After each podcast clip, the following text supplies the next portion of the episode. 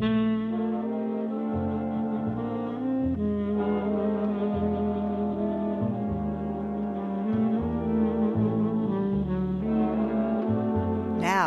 the VOA Special English Program American Stories. Our story today is called $1,000. It was written by O. Henry. Here is Steve Ember with the story. One thousand dollars, said the lawyer Tolman in a severe and serious voice. And here is the money.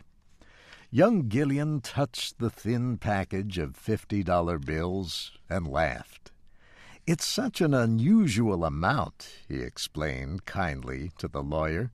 If it had been ten thousand, a man might celebrate with a lot of fireworks.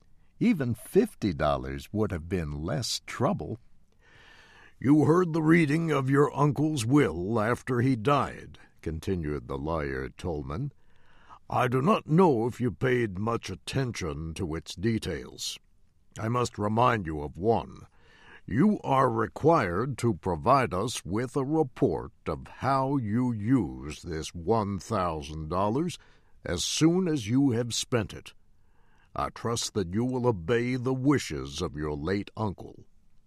You may depend on it, said the young man respectfully.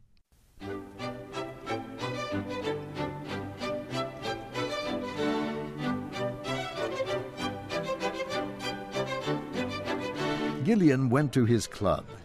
He searched for a man he called Old Bryson. Old Bryson was a calm, antisocial man about forty years old. He was in a corner reading a book. When he saw Gillian coming near, he took a noisy, deep breath, laid down his book, and took off his glasses. I have a funny story to tell you, said Gillian. I wish you would tell it to someone in the billiard room, said old Bryson. You know how I hate your stories. This is a better one than usual, said Gillian, rolling a cigarette, and I'm glad to tell it to you. It's too sad and funny to go with the rattling of billiard balls. I've just come from a meeting with my late uncle's lawyers. He leaves me an even thousand dollars. Now, what can a man possibly do with a thousand dollars? Old Bryson showed very little interest. I thought the late Septimus Gillian was worth something like half a million. He was, agreed Gillian happily, and that's where the joke comes in. He has left a lot of his money to an organism. That is, part of it goes to the man who invents a new bacillus and the rest to establish a hospital for doing away with it again. There are one or two small, unimportant gifts on the side. The butler and the housekeeper get a seal ring and ten dollars each. His nephew gets one thousand dollars. Were there any others mentioned in your uncle's will? asked old Bryson. None, said Gillian. Well, there is a Miss Hayden. My uncle was responsible for her. She lived in his house. She's a quiet thing, musical, the daughter of somebody who was unlucky enough to be his friend. I forgot to say that she was in on the ring and ten dollar joke, too. I wish I had been.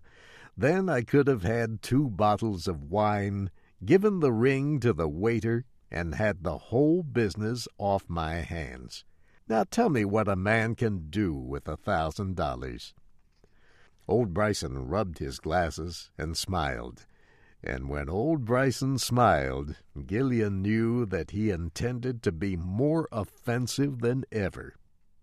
There are many good things a man could do with a thousand dollars, said Bryson. You, he said with a gentle laugh, why, Bobby Gillian, there's only one reasonable thing you could do. You can go and buy Miss Lotta Lauriere a diamond necklace with the money, and then take yourself off to Idaho and inflict your presence upon a ranch. I advise a sheep ranch, as I have a particular dislike for sheep. Thanks, said Gillian as he rose from his chair. I knew I could depend on you, old Bryson. You've hit on the very idea. I wanted to spend the money on one thing because I have to turn in a report for it, and I hate itemizing. Gillian phoned for a cab and said to the driver, The stage entrance of the Columbine Theater.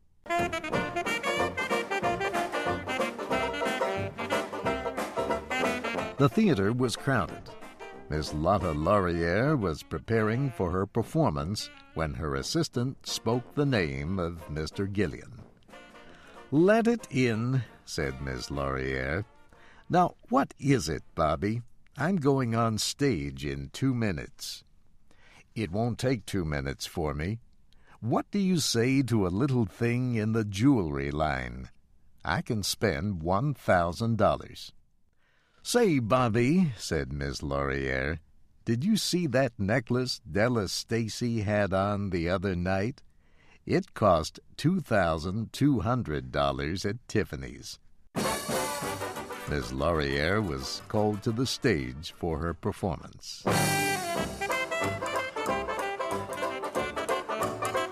Gillian slowly walked out to where his cab was waiting. What would you do with a thousand dollars if you had it? he asked the driver. Open a drinking place, said the driver quickly.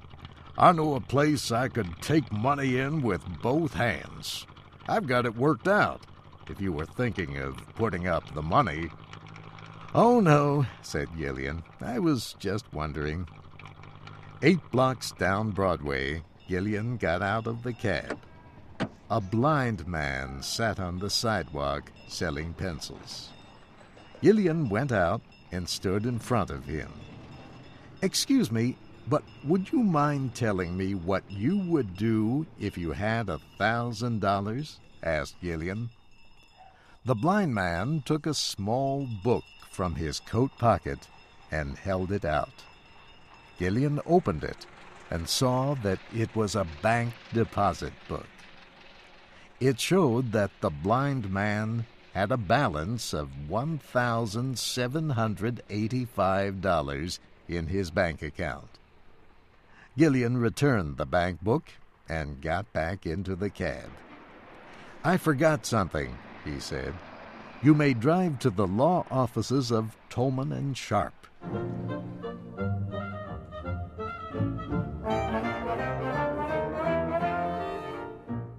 Lawyer Tolman looked at Gillian in a hostile and questioning way. I beg your pardon, said Gillian cheerfully, was Miss Hayden left anything by my uncle's will in addition to the ring and the ten dollars? Nothing, said Mr. Tolman. I thank you very much, sir, said Gillian, and went to his cab. He gave the driver the address of his late uncle's home. Miss Hayden was writing letters in the library. The small, thin woman wore black clothes, but you would have noticed her eyes. Gillian entered the room as if the world were unimportant. I have just come from old Tolman's, he explained. They have been going over the papers down there. They found a. Gillian searched his memory for a legal term. They found an amendment or a postscript or something to the will. It seemed that my uncle had second thoughts and willed you a thousand dollars. Tolman asked me to bring you the money. Here it is.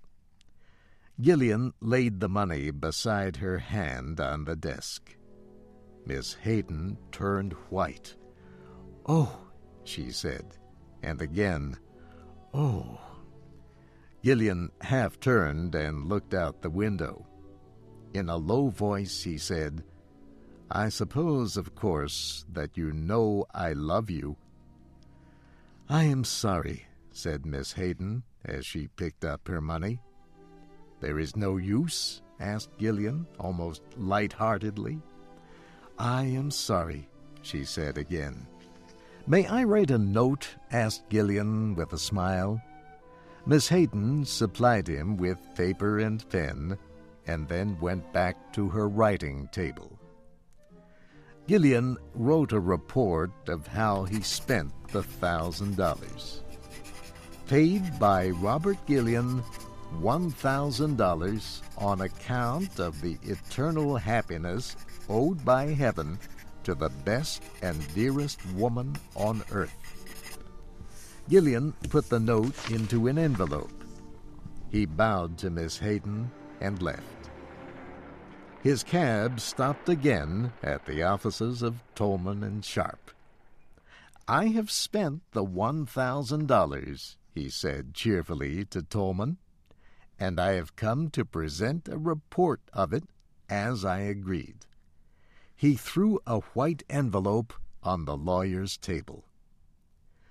Without touching the envelope, Mr. Tolman went to a door and called his partner, Sharp. Together, they searched for something in a large safe. They brought out a big envelope sealed with wax. As they opened the envelope, they shook their heads together over its contents. Then Tolman became the spokesman. Mr. Gillian, he said, there was an addition to your uncle's will. It was given to us privately, with instructions that it not be opened until you had provided us with a full report of your handling of the one thousand dollars received in the will. As you have satisfied the conditions, my partner and I have read the addition. I will explain to you the spirit of its contents. In the event that your use of the $1,000 shows that you possess any of the qualifications that deserve reward, you stand to gain much more. If your disposal of the money in question has been sensible, wise, or unselfish, it is in our power to give you bonds to the value of $50,000. But if you have used this money in a wasteful, foolish way, as you have in the past, the $50,000 is to be paid to Miriam Hayden, ward of the late Mr. Gillian, without delay. Now, Mr. Gillian, Mr. Sharp and I will examine your report of the one thousand dollars. Mr. Tolman reached for the envelope. Gillian was a little quicker in taking it up. He calmly tore the report and its cover into pieces and dropped them into his pocket. It's all right, he said smilingly. There isn't a bit of need to bother you with this. I don't suppose you would understand these itemized bets anyway. I lost the thousand dollars on the races. Good day to you, gentlemen. Tolman and Sharp shook their heads mournfully at each other when Gillian left. They heard him whistling happily in the hallway as he waited for the elevator.